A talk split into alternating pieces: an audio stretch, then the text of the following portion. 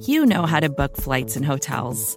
All you're missing is a tool to help you plan that unbelievable travel experience. That's why you need Viator. Book guided tours, excursions, and more in one place. There are over 300,000 travel experiences to choose from, so you can find something for everyone. And Viator offers free cancellation and 24 7 customer support for worry free travel. Download the Viator app now and use code Viator10 for 10% off your first booking in the app. Find travel experiences for you. Do more with Viator.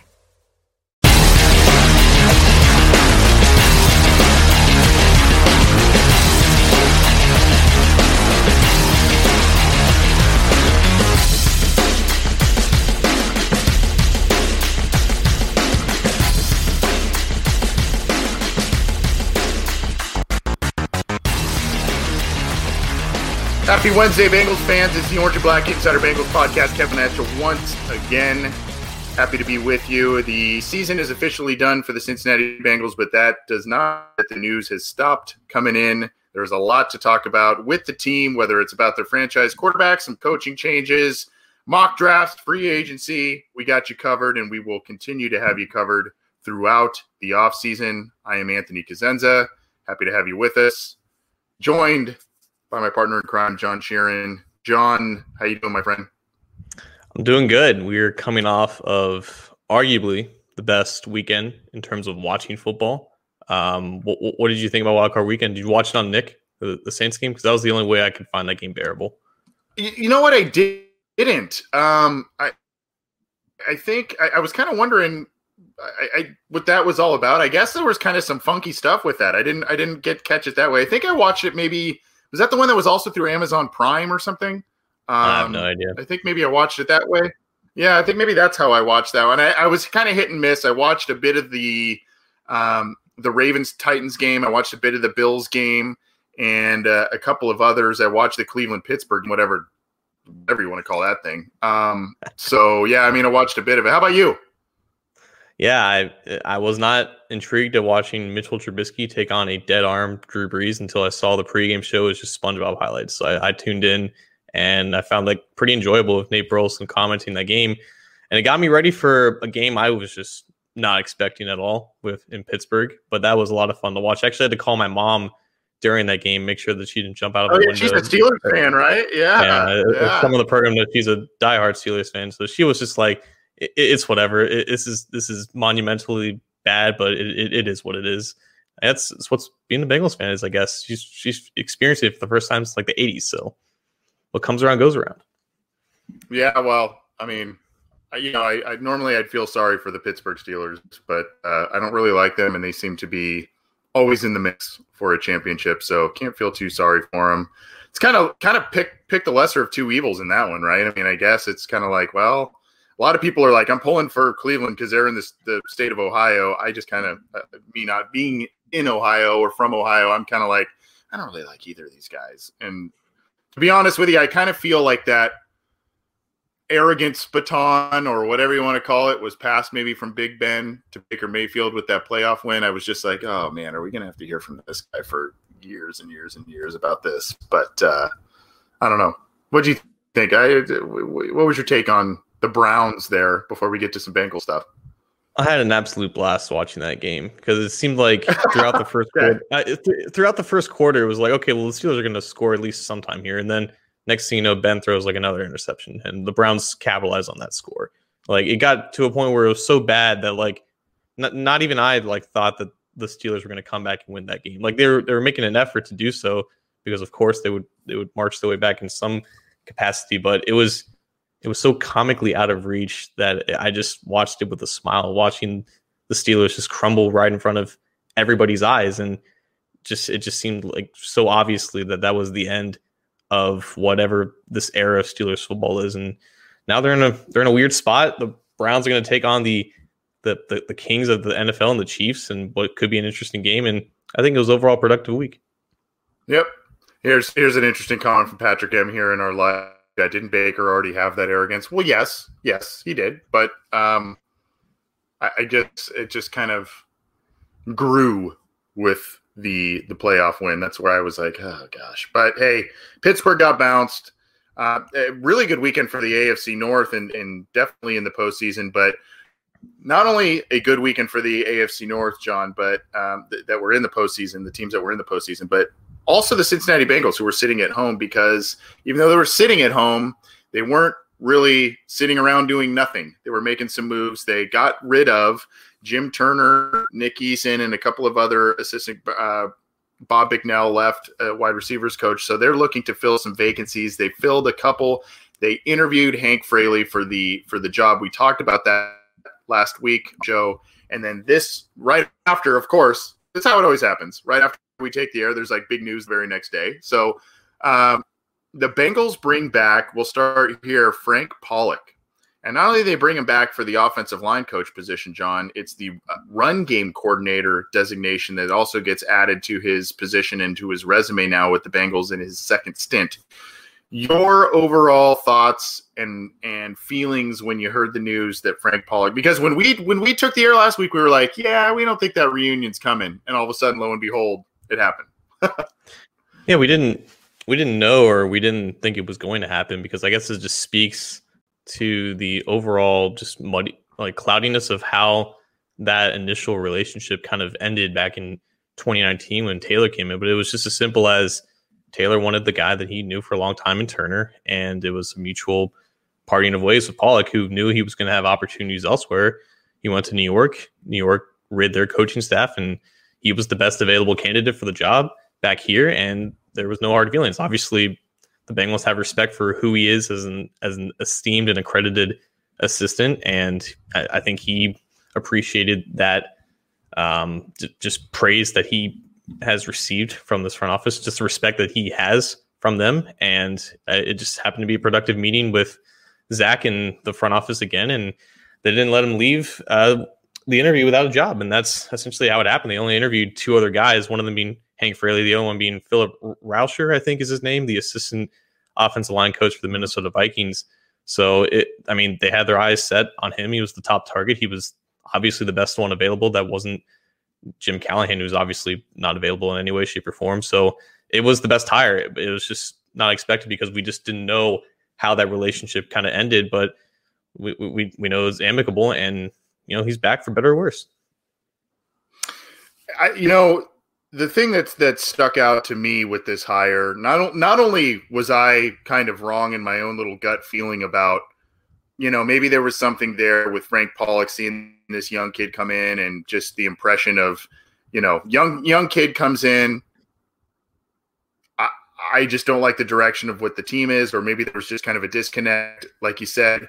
I, maybe Zac Taylor kind of said, you know, I respect you, Frank, but I'm bringing in my my own guy um, in in Jim Turner. But the thing that stuck out to me, John, was the run game coordinator part because when you look back at how, and still to this day, when you look at the McVay coaching model with the Rams and how his staff is is constructed, they have a pass game coordinator, they have a run game coordinator. When Zac Taylor interviewed for this job with the Cincinnati Bengals. The Bengals also interviewed a colleague of his with the Rams and Shane Waldron, who was at the time the passing game coordinator for the LA Rams. And so the, you know, w- while Zac brought over a lot of items and ideas from the LA Rams and the McVay model, um, offensive system, a lot of similarity thing. The one thing he didn't bring over was the run game coordinator and the passing game coordinator. One of the things I always argued with that was the fact that he didn't have kind of those coaches, whatever those specific responsibilities are. It's a little vague, but the thing I argued is when he's a first time head coach, he's calling the plays and he's doing a lot of when we talked with Tim McGee, I keep going back to this you know, we, we know that the Bengals head coach have a little bit head coaches have a little bit more on their plate than most other head coaches around the league.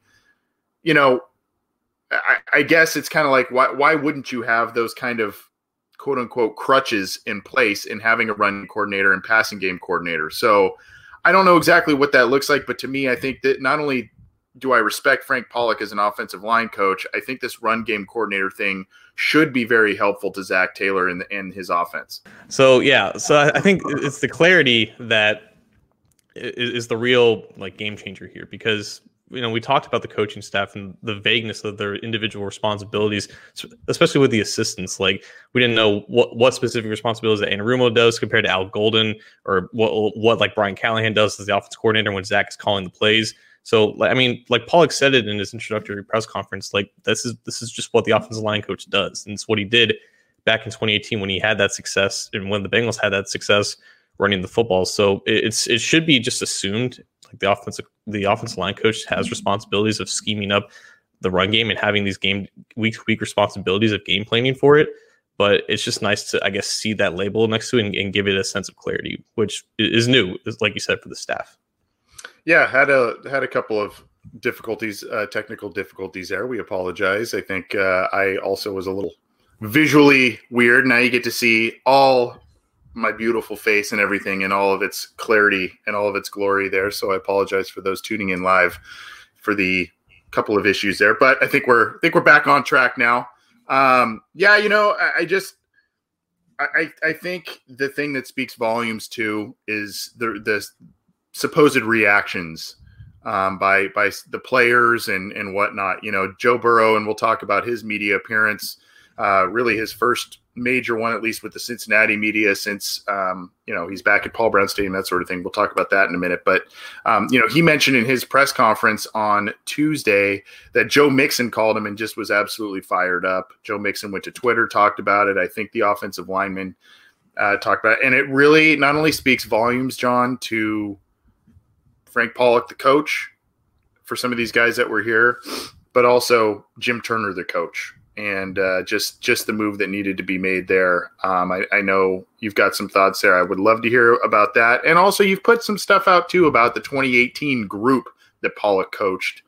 Um, you put some stuff out on Twitter that I found pretty interesting. You know, he he performed pretty well with really a, a poor unit at that point. Hasn't gotten much better since, but um, you know, I, I thought that was interesting. Some of the data you put out there too.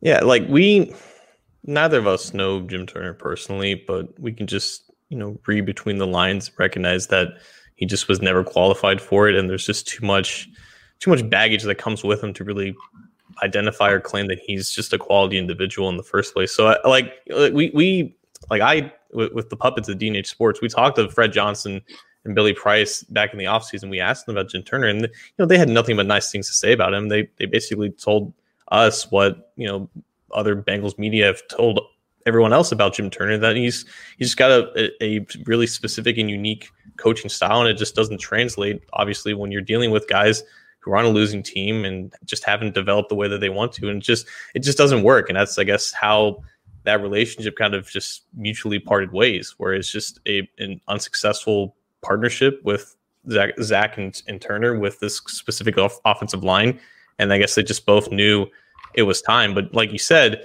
you know, you have Billy Price and Joe Mixon, obviously, you know, publicly, you know, praising the move, and I'm sure a lot of the the rest of the offensive line they, they've heard, you know, what happened back in 2018, how much better it was, and along with Price, you had Alex Redmond, Bobby Hart, and Trey Hopkins also on that 2018 team, and that is the aspect that causes a slight concern with me because I didn't I didn't think about this obviously when they were going through this process because I didn't think that Pollock was going to go back, but this is an offensive line coach that has ties with certain members of this offensive line that were part of that 2018 unit. And while they had success running the ball, they were still a bottom 10 team in terms of pass protection.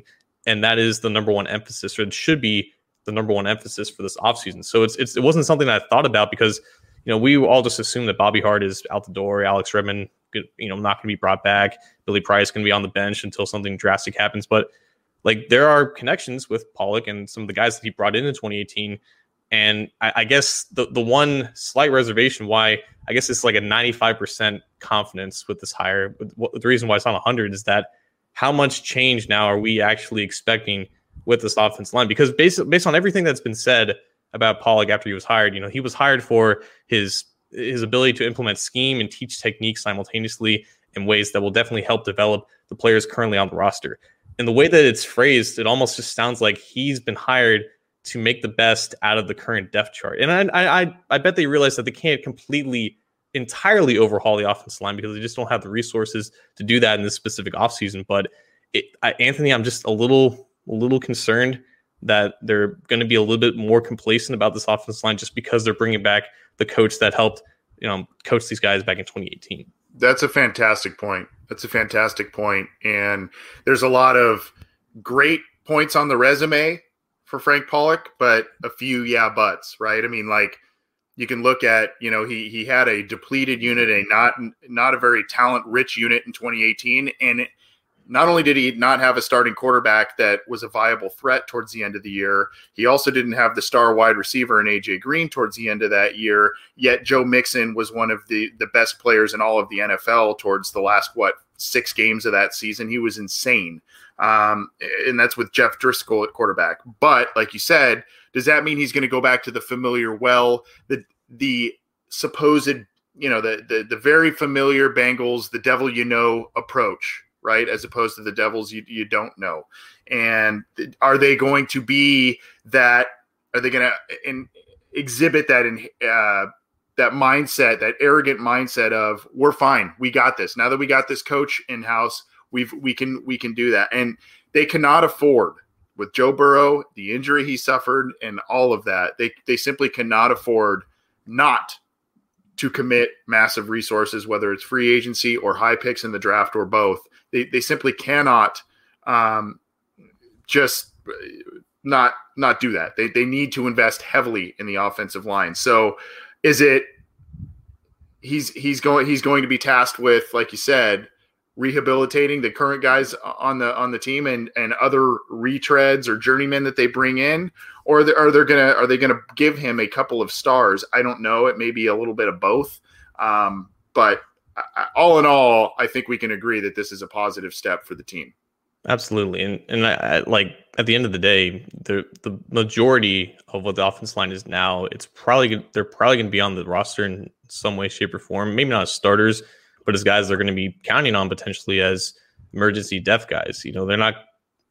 You know, Hakeem Adeniji, Fred Johnson, Michael Jordan, they were all brought in by Jim Turner in the last couple years, and I don't think all three of those guys are, are going to be off the roster. I think you're going to see at least two of them be brought back as reserves. But I think they liked Pollock because they liked him to develop these guys and to maximize their potential in ways that Jim Turner also couldn't. And when, referencing the 20, 2018 guys, again, there's only four, and one of them is a decent player in Trey Hopkins already. So it's really just about what are they going to do with Hart? Are they actually going to move on from him? Are they going to recognize that he's just not a starter and just come to that realization and, and, and cut ties with him?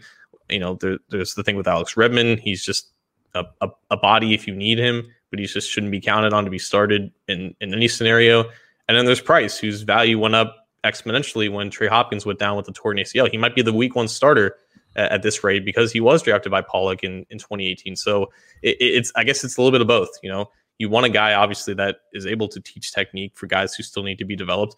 But as Willie Anderson has often said, offensive line coaches don't really have that much time to do that during the season. They need to be preparing for every week and they need to be implementing and just reinforcing the scheme on these guys. And Pollock has a way of doing that that's a lot more effective than most offensive line coaches in the NFL, which is what has made him an attractive piece like this.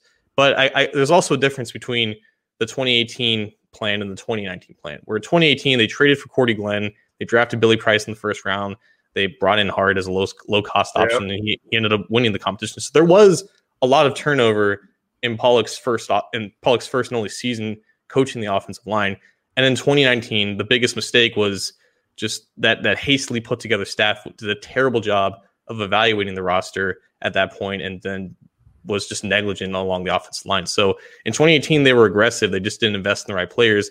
In 2019, they, they just weren't aggressive at all, and obviously didn't invest in the right players again. So it has to be just neither of those two things. You have to be aggressive, but you also have to recognize what you have and recognize what you need.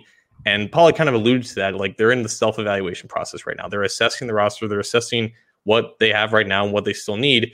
And they need to keep going on that process and realize that you need actual investment here. Yeah, and uh, you know, I looked I looked back at if before he came to Cincinnati, Frank Pollock was in Dallas. And at the at the time, especially in the early years of his tenure, they had an outstanding offensive line with Travis Frederick, Zack Martin, Tyron Smith, arguably the best line in, in football, and he got some credit for that. But while he was there, they didn't they didn't make those invest those investments on the offensive line were made in the years preceding his takeover as offensive line coach. So it's kind of like, well, I mean, Dallas gave him a lot of assets to work with, but at the same time, they were they were invested in before he got there. So it's kind of like, well, does that really tell you anything about what the Bengals may do? I don't know. Um, but you know, hopefully they they move forward and and do some positive things. There are a couple of questions before we kind of get to a couple of other uh, little news and notes pieces. Chad Hellier brings up an interesting stat, John, during Pollock's tenure as OL coach. Uh, PFF ranked them 27th and 28th for 27 and 2018. Is this a cause for concern? I, I attribute that more to the lack of talent. I don't know about you, but that's um, I, I, didn't, I don't know how accurate that is. I didn't do the research, but he did. Um, Chad did bring that up. But um, what what are your thoughts on that? Yeah, so Pollock was only here for 2018. 2017 right. was Paul Alexander's last season. That included right. Cedric Ogbuehi and Jake Fisher starting, so that can be thrown out the window. But yeah, like 2018, it was it was positive from the from, from a run blocking standpoint. But Andy Dalton was second in the NFL that year in like quickest time to throw, only behind yep. Ben Roethlisberger, and they were still 24th in pass blocking grade and 24th in pass blocking efficiency, and that was because you had Bobby Hart and Alex Redmond and, and Billy Price for the most of the season out there starting at those critical positions. So I mean, th- those guys they were those caliber players back then and they remain those caliber players now. So they have to recognize that they can do a lot better and they need to do better because if they don't, then they're just setting Pollock up for failure again. So the Bengals, uh, aside from bringing in Frank Pollock as their offensive line coach and run game coordinator. The the Bengals also bring in Troy Walters, uh, or they promote him rather. He was assistant, the assistant wide receivers coach, promote him to wide receivers coach to replace Bicknell. Um, you know, it's I definitely remember him as a player. Uh, I don't know exactly what this means. I, I, I, assume it's probably pretty promising because of the development of Tee Higgins last year. Tyler Boyd continued to be a very viable threat. But uh, you know, any any thoughts on your end when you got the news that Troy Walters was going to be the Bengals' new wide receiver coach? So yeah, he was hired last season, and he was hired because he basically worked with uh, Zac Taylor before. He was a receivers coach in 2011 with Texas A&M, which was I think the first year that Taylor was on the Texas A&M staff, and also he worked uh, with Scott Frost's staff at Nebraska, which is obviously Zac Taylor's alma mater. So he was a Zac Taylor hire last season, and the fact that he was promoted to Bob Bicknell's position this offseason, I think still kind of tells you that Zac Taylor is indeed making these decisions, and the Bengals front office continues to place trust in him building these building his staff and making these decisions. That was my biggest real takeaway with the hire because I mean that's still a pretty important position uh, in your coaching staff, especially with a receivers group that's probably going to look a little bit different in 2021. You're no longer going to have AJ Green. You might move on from, from Alex Erickson. John Ross is obviously out the door. So there's going to be new contributors on that in that position group, and obviously they're going to have direct correlation to the success of Joe Burrow. So I think it speaks a lot to the faith that they have in Walters as an up and coming coach, but also you know he was a Taylor hire because of the connections that he had with Taylor, and the fact that he yeah. gets promoted, I think confirms they still have faith in Taylor making these decisions.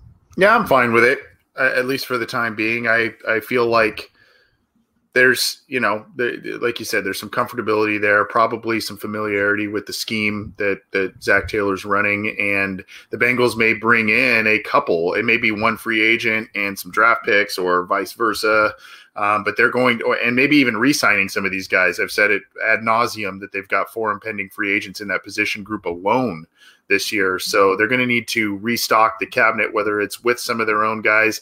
You heard Darrin Simmons gush about Alex Erickson recently and how he wants to have Alex Erickson back. I would assume, uh, you know, there's no. I think Alex Erickson likes Cincinnati, so I would assume if if there's a, a reasonable deal on the table, Erickson's going to be back. But you still have AJ Green, John Ross, Mike Thomas looking to enter free agency. I don't know that any of those three will be brought back. So now, you know, you may have to look, and we'll we'll talk a little bit about this. You may have to look at one of the high picks in the draft once again, um, and you have to hope that Walters is up to the task for grooming some of these guys. Yeah, and it kind of goes with the with the next piece of news. Uh, the Bengals do not have a defensive line coach just yet, but there was a report from all Bengals that former defensive end Andre Carter was interviewing for the position. Um, I don't really remember him playing that much in the in the 2000s. I know I think he made a Pro Bowl like towards the later portion of his career, but he is a four or five year assistant coach in the NFL. He got to start with uh, the Bill Walsh Diversity Coaching Fellowship with the 49ers back in 2016. Then he spent a couple years with the Dolphins in 2017 and 2018. 2017 is when he was in, on the same staff Lou Anarumo was when he was the defensive backs coach for the Dolphins. And then he spent the last two years with the New York Jets as the defensive line coach. Anthony, I, I, I we don't really know a lot about assistant coaches, especially when they come on to a new staff. But every time we like research them and we go on like a team website, I, I always love seeing how like like their former teams kind of like credit them for their success. Like, like just going on Andre Carter's page, like he was credited for Cameron Wake posting like 17 sacks in two seasons. Like Andre Carter had anything to do with a great defensive end and Cameron Wake producing that much under his tutelage. Like we we don't know a lot about what these guys actually do unless players ex- expand upon that in like interviews with the media. But I, I think it is nice that for a productive player that's becoming, you know, still going on, growing on his path as a coach to be, you know, joining a staff that definitely needs as many quality assistants as possible. And and you know, he coached with Pollock, I guess, for the past couple years, so maybe Pollock put in a good word for him as well. Yeah, and I think the Jets in 2019, I know they were an absolute dumpster fire this year and really just in general under Adam Gase. And when you hear Jets assistant coach, you go, oh, really? But uh, you know, I mean, it's. I think in 2019, the Jets defensive line was one of the one of the better units in the league in terms of productivity. Um, he was tasked also with the development of Quinnen Williams. It was a slow development, but I think towards the end of this season, you started to see some progress from Quinnen Williams, and uh, I, I, think that was that was something that you know was kind of a feather in his cap. But overall, um, you know, I think just you know Jets cleaned house, so nobody was really safe. Um, but I, you know, I wouldn't mind the hire. A very experienced player, also played with the Patriots. So maybe if you want to really dive in and put on your tinfoil hat, you can say maybe he's got a little element of the Patriot way that he brings to the Bengals. But um, you know, I, I I would be fine with it and a long time guy. He's been around the NFL for a long time, both as a player and a coach. Productive guy as a player, and got some production in limited years from a coaching standpoint. So, I, I would be fine with this. I, I, would also be fine if the Bengals also expand the the net a little bit, but I I wouldn't have a problem with this as we sit here right now. Yeah, and you have to remember, like Jim Turner was the scapegoat for the offensive issues. Nick Eason, the defense line coach was became the scapegoat for the, for the defense because Lou Anarumo and his secondary staff they're, they're staying on, and the fact that the pass rush was as inept as it was that all fell on Eason. So this is a pretty important hire as well. You know, if Carter can have an impact on getting the most out of Sam Hubbard, you know, making sure that DJ Reader remains a, a, top player at his position. If they bring back Carl Lawson, making sure that he maintains his level, like that's going to be important to to make sure that the defense kind of stays afloat and keeps the offense in games. Yeah, Andre Carter was a guy who, you know, he's he's a pass rusher. He's kind of a versatile guy, and I, I would assume that the big emphasis on uh, with him to come onto this staff would be to to bolster the pass rush and at least gain some consistency there. I know the Bengals had some attrition because of injury and all that kind of stuff, but I, I, I would assume his his number one priority has to has to be up front to bolster the pass rush because there were times this year where it was non-existent. And when you still have Lou Anarumo as your defensive coordinator, you got to hope that an assistant coach coming in will help that facet to the defense. Yep, totally agree. We're gonna talk about Joe Burrow for one second, and then we're going to introduce a new segment on the program. State your case is what it's called. We'll we'll we'll talk about that in a second. Then we're going to do our first mock draft of the off season. We'll get to that in just a second. This is the Orange and Black Insider Bengals podcast. He's John Sheeran. I'm Anthony Cosenza. Happy to have all of you with us here in the dog days of the off season. But there's still a lot to talk about as we as we go forward here. John Joe Burrow made his triumphant return to Paul Brown Stadium on Tuesday, early Tuesday. May may have still been on California time, but uh, pulled up in a Porsche and no crutches, no knee brace, none of that. And in the cold Cincinnati weather, he's wearing rocking the athletic shorts still. Um, just Joe cool. Had a lot to say. I I continue to be impressed with this kid, but I guess some of the major takeaways was that yeah, he's still really, really uh, early in the rehab process, but he still feels that he is good to go or will be fine to go by the time the season starts. And like I said earlier, he seems to be pretty excited about the Frank Pollock hire, as do a lot of his teammates. He mentioned that in in the uh, the media roundtable. Yeah, I don't mean to put you on the spot, but I was curious what, what car that was. Was that a confirmed Porsche, or is that just what? I, it looked like it to me. It looked like it to yeah. me when he when he rolled up. It was one of those because uh, Porsche started making the four door four door thing, so it looked like a, a, neat little Porsche to me. I'd have to look up the specific model. It was just such a brief little, but it was it was so just I don't know. It just was QB one, you know. Yeah. Uh, it I, I thought it was a lot different watching just how he handled the questions compared to I guess the Colin Cowherd interview where he was a little bit more. I don't want to, say open. I think he was open in both ones, but it, it, he just seemed a little bit more like focused in this one, like making sure that he said the right things in front of the Bengals media for the first time since his injury. Um, but it, it was just so clearly, op- it's, it's just the same old Joe. He just handles it with just a suave confidence and just absolute focus on his one goal right now, which is back in week one. And he was asked, you know, do you think based on you know how you're recovering and, and you know the pace of your recovering is is preseason a possibility? He just like turned it down immediately. Like, no, if I'm gonna if I'm gonna play at all before the season is going to be in a structured and controlled practice environment. Week one is the goal, and week one is the best case scenario because that's exactly like you said, nine months uh, out from his initial injury. But according to his doctors, he's about a month ahead of what of what he was supposed to be in this process. And according to him, all the all the bad stuff, all the, the worst parts passed him, and he's at 15% right now. And by February, he should be, I guess, throwing for the first time and doing some you know t- type of cardio work and starting to put some pressure on that leg aside from just walking around. So nothing but good vibes from him, and he he handled it like like the head of a corporation, which is what I think Paul Dehner Jr. said on the Athletic podcast, which is so true because he's he's the face of a multi-million dollar franchise and the face face of a lot of hope in this nation or in this area. Yep, and I'm I'm pull. You know what? You had me you had me wondering, John. So I, I'm just gonna pull this up real quick. Uh, I believe this was the car. If you can see this, I believe this was the car right here because it's got the four doors. That might have been the car that he was rocking right there in the in the black or the gray. Anyway, doesn't even really matter, I guess. But look, it it's it's still really early in the process. He's got a long way to go. He did say he's rehabbing with guys like you know he's kind of hanging out a little bit with guys who are rehabbing like CJ Uzomah and um, Trey Hopkins was another one he mentioned there. And you know he just knows how to handle the media. He kind of said it's the one thing I can just I, if, if I could kind of encapsulate Joe Burrow and the way he handles people, the way he handles interviews, and the way that he carries himself, it's just kind of three simple words. I've got this. It's just it's just kind of like I've got this. It just what, what you know why why are you you know don't even bother with the concerns. Don't even bother. I've got it. I've got it. That's the that's the way he seems to carry himself to me. And I guess from QB one, that's what you want.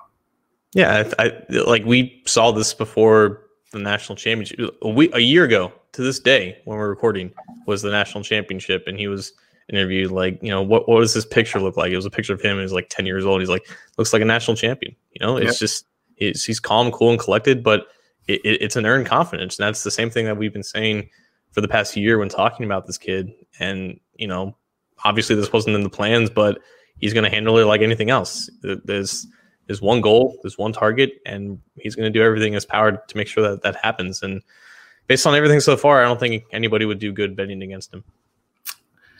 That is a very good point, and uh, you know, look again with the with the rehab and all of that, it's still going to be a slow, kind of arduous thing. He even said how miserable the first couple of weeks were, where he kind of had to be super reliant upon basically everybody um, to to do some of the the mundane things in life that I guess you kind of take advantage of when you're not injured and have this kind of thing. But it's going to be an arduous thing for him. It's going to be a long haul for him. But you know, it sounds like he's on a good pace. I think he said he's going to be throwing. Um, he's going to be kind of doing more and throwing about 12, 10 to 12 weeks out from the surgery. So we can probably expect to see something on that front. But it's going to be a slow thing. But uh, as of, as we sit here this early slash middle of January, it sounds like he's on a good pace to start the season. um, in, in 21. Um, but it's going to be, I think they're going to for sure ease him into it, John, to say the yeah. least. But also, I think it's it's an interesting point um, because you mentioned that he's going through this process with Uzomah and Hopkins. Uh, Uzomah has been like tabbed as a potential salary cap casualty, and I just don't think that's really realistic because not only the connection that they started to brew when Uzomah was healthy, but the fact that they're going through this together and how Uzomah is revered as like a locker room guy, and now they're going to be you know bonding even more so during this process. I think it it only confirms that Uzomah is coming back. Not that it was ever in question, but just because that has started like its own little discourse, like maybe Uzomah as a cap casualty because this is the last year of his deal and he's coming off injury. I think like this only establishes and confirms that he's for sure coming back. I, I, think so too, and I'm seeing a lot of you know a lot of comments in the live chats about what about Kyle Pitts? What about Kyle Pitts? I mean, there still may be a fit for him, even with Sample and Uzomah on the roster. Uz- Uzomah's set to be a free agent after this season, I believe. Um, mm-hmm. So you know, I mean, there's even if you have to ease Pitts in. Um, I mean, there there may be some some room there, but I mean, overall, I think he's a very well liked guy and well respected guy in that locker room, like you said. And you know, he's kind of he's been pretty productive when he's healthy and out there. Um, so and he's a very athletic, big target. So I mean, he's a guy that that has some value. I don't think he's a salary cap casualty. A lot of people are saying Gio. I don't know that I see Gio, especially based on the value that he presented to this team. I don't know that I see him being a cap casualty, even with the Mixon contract. I know I'm, some yeah. people are asking about that. I don't know that I see that one either. But you know, I, I think where they're gonna and the Bengals don't usually like to again like to cut valued veteran contracts early. They don't like to eat dead money. They don't like to admit a bad contract. Um, so I, I, don't think that. I think they're going to try and save money. Uh, you know, on the maybe the Geno Atkins one. I think that's probably where they're going to try and save some money. AJ Green not resigning him is going to save them some money for the for the next year. So I think that's maybe more where, where they're looking. I don't think they're going to slice and dice a lot of areas personally. I don't know about you. Robert Hart cough cough. Yeah, well, yeah, well, that that's another one. That's another one. Yeah, yeah. We're gonna get to a new segment called "State Your Case" in just a second. Before we do, want to remind you to get the show how you can join us live if you're able to on Wednesday nights. We love having all the live chat interaction, whether it's on Cincy Jungle's Facebook page, the YouTube channel, or now on our Twitter account. We appreciate all the interaction, and for those of you tuning live, we we greatly appreciate that. If you're unable to join us live, whether it's for the Wednesday deep dive analysis show, whether it's for listener questions live, whether it's for the the news portion on Monday that we start your week with, you can get the show on your favorite audio streaming platform, iTunes, Stitcher, Spotify, the Google podcast platform, iHeartRadio, all that stuff. Check it out. Leave us a review. We appreciate the support. And uh, we've got a lot coming to you this year for sure. So, during the season, uh, this segment is usually stat of the week, which was conjured up by Anthony, and he just happened to come up with another one for the off season. and because it is the off season, it's time to get into some topical stuff. We're going to start our off season segment called "State Your Case," which is essentially one of us coming up with a relatively spicy hot topic and defending it and getting some feedback from some of you guys. So I'm going to start it off for this week. Um, offensive line for agency has obviously gotten a lot of buzz and conversation. And the one guy that I think a lot of people have really been married to is Joe Thuney. And I've been thinking about this for a couple weeks, and I'm going to put it up in an article sometime before free agency. But I I don't understand why Thuney's being looked at in the way that I think Brandon Scherff should be looked at. And I say this for a couple of reasons. For for starters, with Scherff coming from an offensive line that was coached by Bill Callahan, there, there is not only the connection with Brian Callahan, who should know something about Scherff from his dad coaching it, but also Pollock. You know, Pollock has said that he, you know, be, working with Callahan, that he's taken a lot what he's learned from coaching under him, and obviously the schemes are very similar. So from schematics, I think Scherff fits so much more better than Thuney, even though Thuney's regarded as a versatile guy. But also the fact that Scherff, you know, even when he was the first team All Pro this season, he was the best right guard in the NFL in 2020. He's still not being regarded as, as a top target for the Bengals for some reason. Like he has dealt with injuries in the past, and that may or may not affect how much he gets on the open market, which might put the Bengals more in play compared to a guy like Thuney who might reset the market for guards. But also, Anthony, uh, am I the only one who just doesn't really want to deal with a Patriots free agent Like aside from Chandler Jones, a lot of these guys that come from the Patriots, they just end up not being as good outside New England. It's not an indictment on Thuney, who is a local guy. He's from Dayton. His parents live in Dayton. That's where a lot of people are making the connections, especially with the local ties. But it, it just seems like for that much money going into an offensive lineman who is still in the prime of his career, but is going to be closer to 30 now, it just seems like a risk that I, I have I've already seen this play out. I've seen I've seen former Patriots go to other teams for big contracts and not perform at the level that they play with New England. It just doesn't seem like Thuney will be that much different. I, I don't know. Maybe I'm off base with that. No, I, it's it's a it's a good take. Look, I I think any Bengals fan if the Bengals were to sign either Joe Thuney or Brandon Scherff, I don't I don't think both are on the table to sign both folks. I, I, really don't. But if they were to sign one of them, I think we'd all be pretty ecstatic, right? I mean, I, I think we'd be pretty excited about that move. Now, that being said, there are risks associated with each of these guys. And you mentioned with let's let's start let's start with what you kind of harped on here. And I've said this for a while as well. The when a guy leaves the quote unquote patriot way and when they when they go and they they hit the free agent market and they go to a team maybe with a lesser amount of success which is most of the teams in the NFL comparative to the Patriots especially recently when they go to a team I mean remember Randy Moss when he Randy Moss with the Raiders and then Randy Moss with the Patriots was two completely different players right mm-hmm. I mean a lot of people were like Randy Moss is done when he was with then Oakland.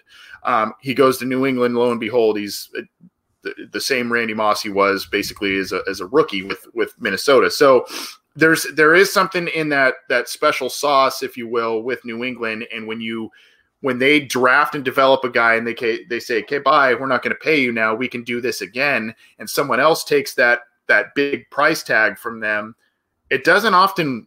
I mean, there there are a lot of examples where it does not work out. There are a lot of examples. Um, I, I, think Nate Nate Solder, right? He was a guy that was supposed to be a, an absolute stud, and he's he's since I think moved to signed a mega contract with uh, the Giants, right?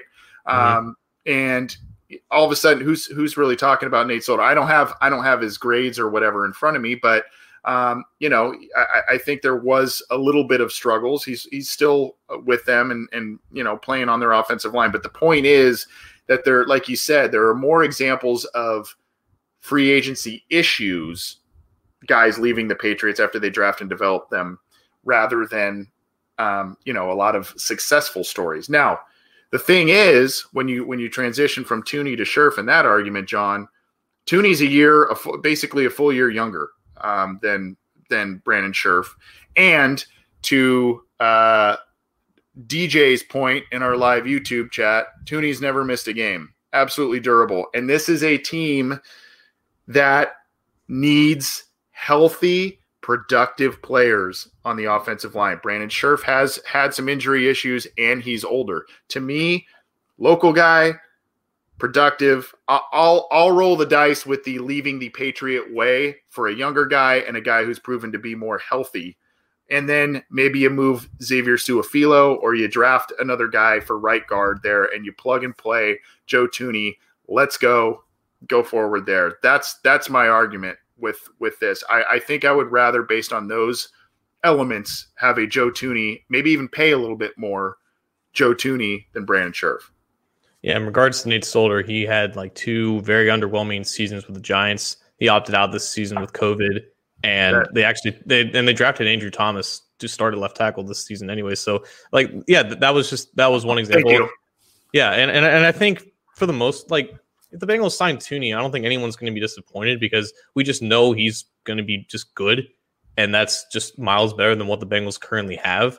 It, and I think it also, but the argument should be coming back to value because either these guys are going to cost a pretty penny, and it's going to be the biggest contract that the Bengals would ever sign an offensive lineman, and there's just inherent risk with that in general. So yes, there's there's no risk, I guess, before the season starts that Thuney will suffer an injury or will have these nagging injuries to deal with, like Scherff has dealt with for the past couple of seasons. But also, I, I think with what the Bengals have right now, they have a they have a couple of left guards and they have no right guards. Like they yeah. can just they can just force Su'a-Filo or Spain at right guard, but neither guy has proven that they can play at, a, at even a decent level at that spot. So I think if they want to maximize the personnel they have right now, they have both of those guys just battle out left guard. I guess you can involve Michael Jordan in that as well, and then get a true right guard. And obviously, Thuney has never played right guard, and Scherff has made a career as a Pro Bowler, now an All Pro as a right guard. So, so the fit schematically makes sense. And all, and also, I think like last season when they went out and signed DJ Reader, they had this connection with Eason, who knew him going back to, to his Clemson days. And I, and I think that's going to matter with obviously Brian Callahan knowing you know what Scherff did in Washington under his dad, and the fact that Pollock knows that he has been you know raised and developed under a, a, very similar wide scheme, a wide zone scheme. I think that comfort level is, is going to matter, and uh, I guess maximize whatever perceived value that the Bengals will have on Scherff, because regardless of of anything, they're going to be just inheriting risk if when signing either of these guys, it just seems to me that like Scherff might be the guy that they're going they're just going to be more comfortable with based on what they already know. And that's the big key with free agency, John. That is the big key, and in terms of schematic fit, the Bengals need to find if if they feel that Scherff is a better fit for what they want to do up front, it's a better fit for Frank Pollock and his run game co- coordination that he's going to be spearheading, and that he will he will bring Joe Mixon back uh, to to a highly productive level. All of that, that's the way you got to go. Even if there's more risk with injury and a little bit more in age and that sort of thing, you have to find players that schematically work for you better in free agency you know you can you can you can create an all-star team with a lot of different players but when you start putting them in a scheme that doesn't play to their strengths when you start saying oh you know well we, we can we can move this guy from left guard to right guard or this guy from left tackle to right tackle go look at a tweet from by the way mark schlereth the guy who won a couple of super bowls with the denver broncos and played a long time in the league about how how he equated moving a guy from left to right or vice versa on the offensive line. It has something to do with you using the bathroom with your non-dominant hand. And it was it was a little comical. It's a little kind of I'm not going to share the exact phrase, but you kind of get my gist. Go check it out on Twitter. It was pretty funny, but a good point. I mean, you got you can't this the Cincinnati Bengals if they're going to protect Joe Burrow, get the run game going, find some balance on offense. They cannot put square pegs in round holes anymore. They got to fit. They got to get guys that fit them schematically and play their natural positions. That's exactly right. And I think once they go through what they have right now, they're going to realize that their biggest holes are at right guard and right tackle, and they need to formulate a, an open-minded and progressive plan about how to fill those holes because right now they don't have the guys that can do it. Yep. Well, that was a fun state your case. That was uh, the fun fun debut of state your case and a, a good one by attorney John Sheeran stating his case, ple- pleading, pleading his case. I like it. We'll continue this though. It's fun. There's a lot of talking points based on who the Bengals should draft at number five, if the draft falls a certain way, which free agents they should pursue, what they should do with some of the players on the roster, all that kind of stuff. We're going to be doing this more. It's it's a it's a fun one while adding in some of our other classic segments. So good job, John. Appreciate that let's should we do we need to get to our our first mock draft of the off season we we tried this a couple of times last year and i don't know how we i have i have to go back and see exactly who we who we picked do you remember who some of the guys i mean I, I know we picked burrow in basically every single one do you remember were we were we at all accurate i don't think any either of us picked higgins i don't think either of us picked wilson uh, maybe there's a Davis Gaither in there somewhere, but that I think that might have been it. I think you're right. I think you're right. So we are going to use. We're only going because we have to do further study. We're not going to, and and we're getting a little short on time too. But we're we're going to only do basically day one and day two of the draft um, right now with a simulator. So the first three rounds of the draft, I believe, we're going to use Pro Football Network, their mock draft simulator. We're going to stream that for you for you folks. Um, and so you can see what we're doing here. I believe they have the option to to trade and all that kind of stuff. Tyler, by the way, Tyler Thies saying he got the first four rounds right. I'd like to see that mock draft, Tyler. That's, that's yeah, I don't believe that. I'd like to see that though. That's impressive if so. Um, so we're gonna we're gonna share this here. We're gonna do the first three rounds of the Cincinnati Bengals and as we go on, we'll do we'll do the seven rounds, we'll do all that kind of stuff. Uh, and so three rounds. You ready, John? Yeah, I guess it's that time. Let's just do it. Let's see how we see how the, let's full screen share this bad boy. There we go. Uh, all right, here we go. Pick Lawrence. Oh crap. okay, so here we go. Um, you have three offers. Uh, so, first of all, Penei Sewell's on the board as this as the draft fell out here. Um, Trevor Lawrence went number one. Justin Fields went number two. Ja'Marr Chase went number three, and also Zach Wilson, the quarterback, did not go there either. So Jaylen Waddle and um, all of that. Uh, uh, some other interesting names here. So, do if you are so the Cincinnati Bengals, we'll scroll through these here. The Steelers, which I highly doubt they would trade with the Bengals, but pick 24, pick 55, pick 87, and a first rounder next year. Would you do that trade, John?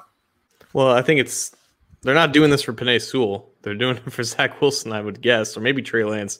Yeah. Um, that, that's that's a lot. Um, I, like I think the value is there because that's four picks and a, and a future first. But are we really going to start our mock draft segment by giving Pittsburgh their quarterback of the future? I don't, I don't think so. okay. Uh, so the next one, and the other, the other one with this, by the way, yeah, I mean that's a far way to fall um, going to that's 24. True. I mean, that's a that's a far way to, to to fall. So who knows who would be there then? But that is an intriguing offer, especially with the first rounder next year too. But yeah, to your point, that would be for you don't want to give them their quarterback of the future and and just gift wrap that one for them. Uh, the Chargers, you get a first rounder next year, and then a, a you know a late pick, and you move to pit back to pick 13. I would not be surprised if that would be for Penei Sewell as well. Um, mm-hmm. So what do you think on that one? I'm I'm inclined to decline that one. Yeah, I I would be intrigued if I got something more for this year. So yeah, next. Uh, and then you've got the Washington football team. You get a second round, a second round pick. Um, I believe 74. Is that a? It's a third. Yeah, that's a third rounder. And then you get a second rounder next year, fourth rounder next year. What do you think of that one? That's another haul like all the all, I mean they're all halls, but like you know for the, for the sake of simplicity, let's just let's just go pick the, the guy we know we're gonna pick here. All right. um, I don't. Why is this not letting me reject that? Uh, all right. Well, here we go. We're gonna. I, I assume we're going. Yeah. Here. All right. So they have Waddle going to the Eagles. Rashawn Slater, another guy that the uh, a lot of Bengals fans are a fan of is uh, slated to go number eight. Gosh, this is annoying how it does that. Eight to the uh, who was it that had him? The Panthers. The Panthers. The Panthers. Gosh, keeps flashing there. Annoying. Uh, Christian Barmore. He had a he had a great game um, for Alabama in the national championship. The interior defensive lineman. Ooh, I see some good players on the board. Yeah. So this is this to me is a no. This this draft um, or yeah, this trade now the trade. second with this one. Yeah. So yeah, yeah, yeah. And then the next one is yeah. I mean that's, that's no, that's trash. Yeah. um, okay, so the names t- Olave is really interesting to me. Mm-hmm. Um, just a, a smooth. He kind of uh, just in looking at him a little bit, there's a little bit of uh, maybe a little Tyler Boydish to his game. Um, just a just kind of a kind of a good route runner and good hands. I, li- I like what I've seen there. Kadarius Toney, um, another guy who's a wide receiver. You could also double up on the on the uh, offensive tackles here with Leatherwood. You can go Tyson Campbell out of Georgia. Jay Tufele is a really interesting guy, a very good player out of defense uh, out of USC. Um, did not play this year. He opted out, but the year prior, he is he was a guy that that was a pretty good uh, player, and you can actually move him around on the defensive line a bit. So he's he's a, a fun player. And then there's Basham from Wake Forest. Any others? Um, you want to you want to do Najee Harris? I mean, God, he was he's so good, but I, I think he is.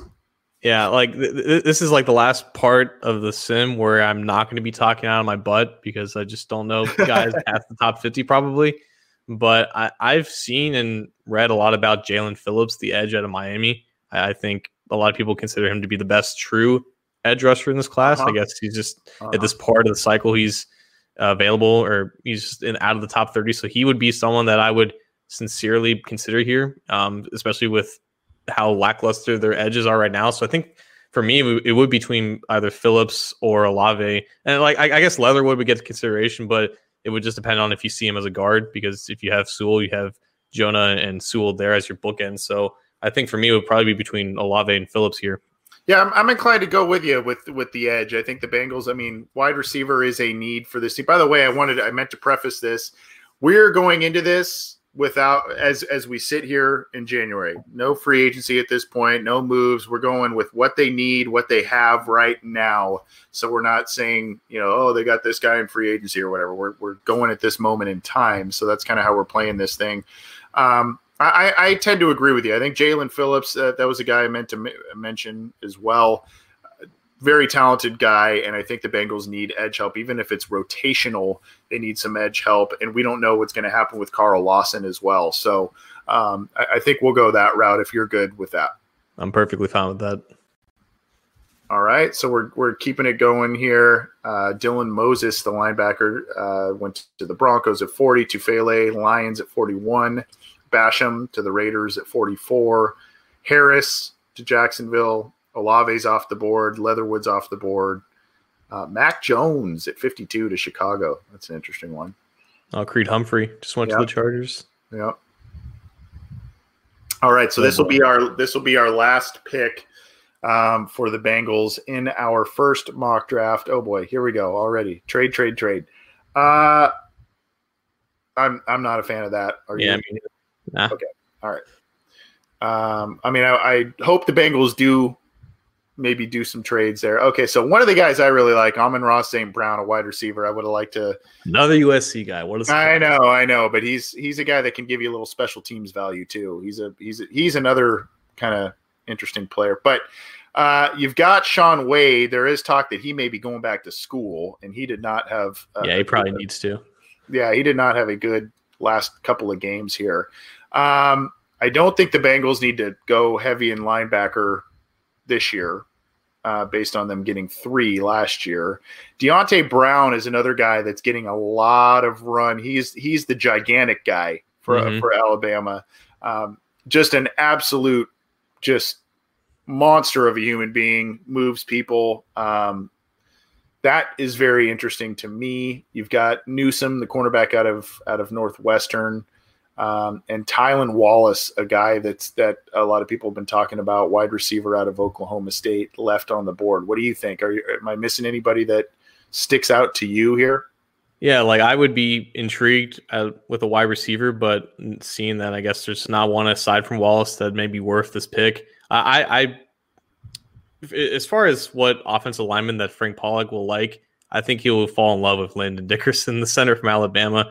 I mean, you know for a fact that guy loves football, and that's that was Pollock's number one qualifier um, in, in both of his introductory uh, conferences with the Bengals. In both times he was hired, I think it, it, it is a fair statement that they need to look at long term options at center. Trey Hopkins has like one or two years left, and he's coming off of torn ACL. You have Billy Price in the last year of his contract. They can't they can't not afford to like look at the position at least somewhat. And I think Dickerson is probably the best center in this draft, and he's just somebody that I think Pollock would fall in love with. So if I had the choice, I would probably go Dickerson here. Okay, best guy on the board. I'm I'm good with that. I was I was leaning towards uh Deonte Brown myself based on based on who's here. Maybe also a mammoth, you know. Yeah, maybe Radunz there. Uh, Dillon Radunz at a uh, North Dakota State, but um, the one guy, by the way, one named to, to just another SC guy, Talanoa Hufanga, he's a guy that can kind of play a, a rover type of role. He, he kind of plays a little hybrid linebacker safety role for the Trojans. Really, really active, fun player to watch too. Um, so uh, I don't I don't think the Bengals need that necessarily as much as they would need an offensive uh, offensive lineman, particularly center. It's a good point with Trey Hopkins rehabbing. Who knows since he's suffered that so late in the season? Who knows if he's going to be back? Um, you know, at the early part of the season, and he was basically their best offensive lineman throughout the year. So, I will I will go with you on that. I will I will say Landon Dickerson. Um, I would have maybe also gone with the the big boy um, from Alabama. But those are our first three picks. We'll we'll recap it in just a second once this is done. But essentially, we got Penei Sewell, the edge out of Miami in the second round, um, and then a center from Alabama here. Oh, oh, oh there we go, right there. Penei Sewell, uh, tackle out of Oregon, Jaelan Phillips, the edge out of Miami, and the center out of Alabama, Landon Dickerson. That's what we did with the first three picks based on who was available. Look, it's not out of the realm of possibility, too, John, that everybody says Sewell's not going to be there. Sewell's not going to be there. Sewell's not going to be there. Every every year there are guys that end up falling. We know that, and um, you know, it, it, it, he very well could not be there. But I think there is a, a, possibility that he will be there, especially for a guy that didn't play last year. That may scare some teams off. I don't know, but I don't think we should automatically assume he's gone. Yeah, um, and it's a mock sim. Obviously, it's going to be good, especially in January. But I think you know, regardless of what they do in free agency, if the Bengals can only do one thing this offseason, it's make sure that they have confidence in the five starters in front of Joe Burrow. And regardless of who they go out and sign and what areas of the team they decide to address, they need to make that the one thing that they for sure do. And regardless of what they do end up doing, like if they draft Dickerson and Sewell, they're going to be in good shape. So, I mean, th- this would obviously be a monumental win for them. I, I think so too. And I, I think, you know, as exciting, I've said this a couple of times, as exciting as last year's draft was when you got your franchise quarterback, you got an exciting wide receiver, you got some linebackers that have a lot of, you know, active uh, active backgrounds and you know very very productive backgrounds and those guys ended up I think we talked about it, John. I mean, the Bengals ended up having the number one ranked rookie class by PFF metrics in terms of uh, from top to bottom. So, you know, they they kind of had the fun players last year for the most part. I think this year is going to be, you know, a lot of line, offensive line, defensive line, edge. Um, maybe not the sexiest positions, but you know, uh, it all depends on what happens in free agency, but I would not be surprised to, I don't want to call it boring, but if the Bengals kind of go offensive line, defensive line, maybe not the headliner names um, as compared to the last year's class. Yeah, it's, it's, you, you can see it in the direction at the beginning. They fired the offense. They didn't retain the offensive line coach. They didn't retain the defensive line coach. That's their two biggest areas of weaknesses, and that's probably where they're going to invest the most. So regardless of what they do in free agency, expect a draft kind of similar to that. I would I would expect that for sure, and I think those three picks would be pretty pretty solid. Let's drop the mic and get on out of here. We did our first mock draft, just three rounds this time. We're going to do more and in full seven rounds later in the offseason. We're going to be doing some free agency profiles, some draft profiles. We're going to continue the state your case segment. We're going to have some interviews. We're going to bring you a lot of different stuff. But uh, John, let's drop the mic and get out of here for this episode. What do you have for us before we bounce on out? Yeah, as I mentioned earlier in the program, um, today uh, was, I guess, a busy day for a couple reasons, but it was also the one year anniversary of that faithful national championship with Joe Burrow leading LSU. Uh, I saw like LSU's um, Twitter like retweeted the uh, like that that that hype championship uh, locker room celebration video with get the gat in the background. It was it was it was it was nostalgic. It was I don't know. It was just it was just cool seeing you know Burrow back in front of the Bengals logo in, in the press conference and talking about 2021. It's I guess it's just you know kind of how the offseason goes. You go through this initial period of you know what are they doing, and then kind of bring you back with some little, little glimpses, glimmers of hope. So it's not going to be as, I guess, um, you know, anticipatory in terms of what this offseason is going to bring, but you know, it was kind of comforting seeing the franchise quarterback quarterback back where he belongs. And I guess on a day like today, of, of all days, it was, was it was just a nice start to what hopes hopes to be a good offseason. What do you think? There there are some people that are that have been asking, at least on Twitter, just quick. Uh, 20, 2021 Alabama versus I, I guess 2020 Alabama versus 2019 LSU. I thought it was a pretty evenly matched mm-hmm. game. I mean, last year with Clemson and LSU, but if you had if you had to take one of those two teams, um, who would you who would you pick? Yeah, I mean that's the thing. Like I think a lot of the the advanced metrics will point to Alabama because they went up against an all SEC schedule and they just dominated in a way that they've never really done before. But these teams literally played each other in 2019, and we saw Joe Burrow, you know, um, command that.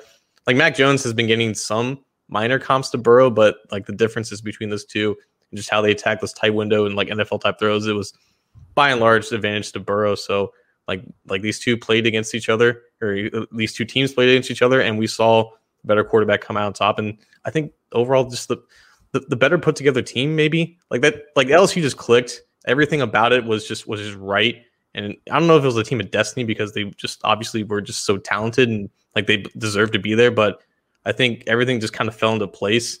And that ignores the fact that they had like five first round picks and a lot of yeah. other guys, you know, end up going into the into the draft that year. So that team was stacked in a way that it just feels more dominant than I guess what this Alabama team was. And I guess it, if it comes down to Burrow versus Mac Jones, I'm, I'm taking the team with Burrow.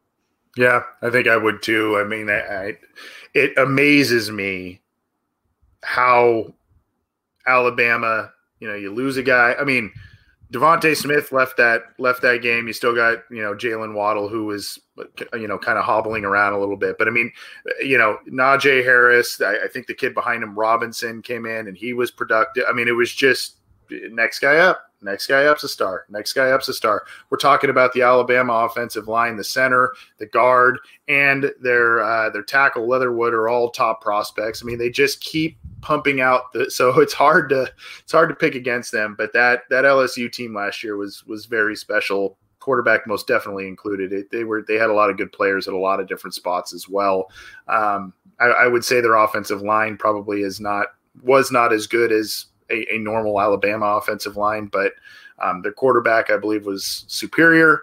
Um, you know, they had a lot of wide receiver options and, and pass catching options as well. Their running back was very good in Edwards Helaire. So I, I, would give the slight edge to LSU. Maybe that's just me putting my homer cap on though. No, I, I totally get the sentiment. It just seemed like there there was not a there was no weakness, like true weakness on that LSU team. Whereas, and I guess there wasn't with Alabama, but it, just it, it just felt different for some reason. Maybe it's because like we just look at Alabama as just that's just this like Terminator machine that just keeps going forward regardless of the turnover and with the coaching staff and the roster. But it was so f- refreshing to see LSU kind of ascend to that point that maybe we just glorify what they really were. But at the end of the day, like like the talent was there and everything just clicks. So it, it's just hard to bet against that. Yeah, I, I don't have much for my mic drop this week. I guess there's there's one thing. There's a, a cool little um, Facebook group that I've been invited to for those who kind of want to nerd out on. Um, and I don't do much on Facebook personally, aside from this show and, and whatnot. At least not personal, like for my own personal page. I don't do a lot on Facebook. But um, one of the gifts I got my uh, my son for Christmas this year, I kind of made him. He's a really young kid, so I don't know how how. Uh, how much he'll appreciate it. But I kind of made a, a binder full of a lot of sports cards. Number one, because there's so many valuable cards out in this this year, and the card market was just wacky because of everything happening this year and the demand for cards and all that. And number two, my first very first job was at a sports card shop. I was into the hobby when I was a little kid, so I just kind of tried to create a, a fun little, you know, instead of buying them all this different stuff at stores, I tried to create and make something for them. And there's this one particular group. It's called Sports Cards Collectors Club (SCCC). It's a, it gives you the ability to buy packs online and cards online. People sell cards, so you know if you're looking for individual Burrow cards or whatever, it's it's run by this guy named Matt Moon, um, and he's he's kind of been a, a, really really nice guy about things and uh, makes it entertaining. So uh, if if you want request to join that group, I think it is a private group, but um, you know it's it's a good group and uh, kind of fun if you're into collecting sports cards, having trouble finding them at some stores. These guys usually have some cool stuff, whether it's football, basketball, baseball, that sort of thing. Um, so kind of I like I like to shout some people out, give them some opportunity to to get some exposure. And um, yeah just kind of a little thing. And that's one of the one of the things i use to get some of these cards for my for my son. I got him a pretty good little collection john. I was i was uh, i'm i'm i'm tempted to take it for myself i'm, I'm kidding i'm not but uh, i was i was pretty pretty amped up by some of the stuff i got for him that's that's cool man especially you know, I, I know my dad loves the fact that I loved golf as much as he did. So uh, I think it's I think I just think it's cool when you know you can pass down I guess pastimes to the next generation and just kind of have that bond. So I'm, I'm happy for you, man. Ah, thanks. Well, everybody, take it easy. Hope you enjoyed the show. We'll be back soon with more content for you.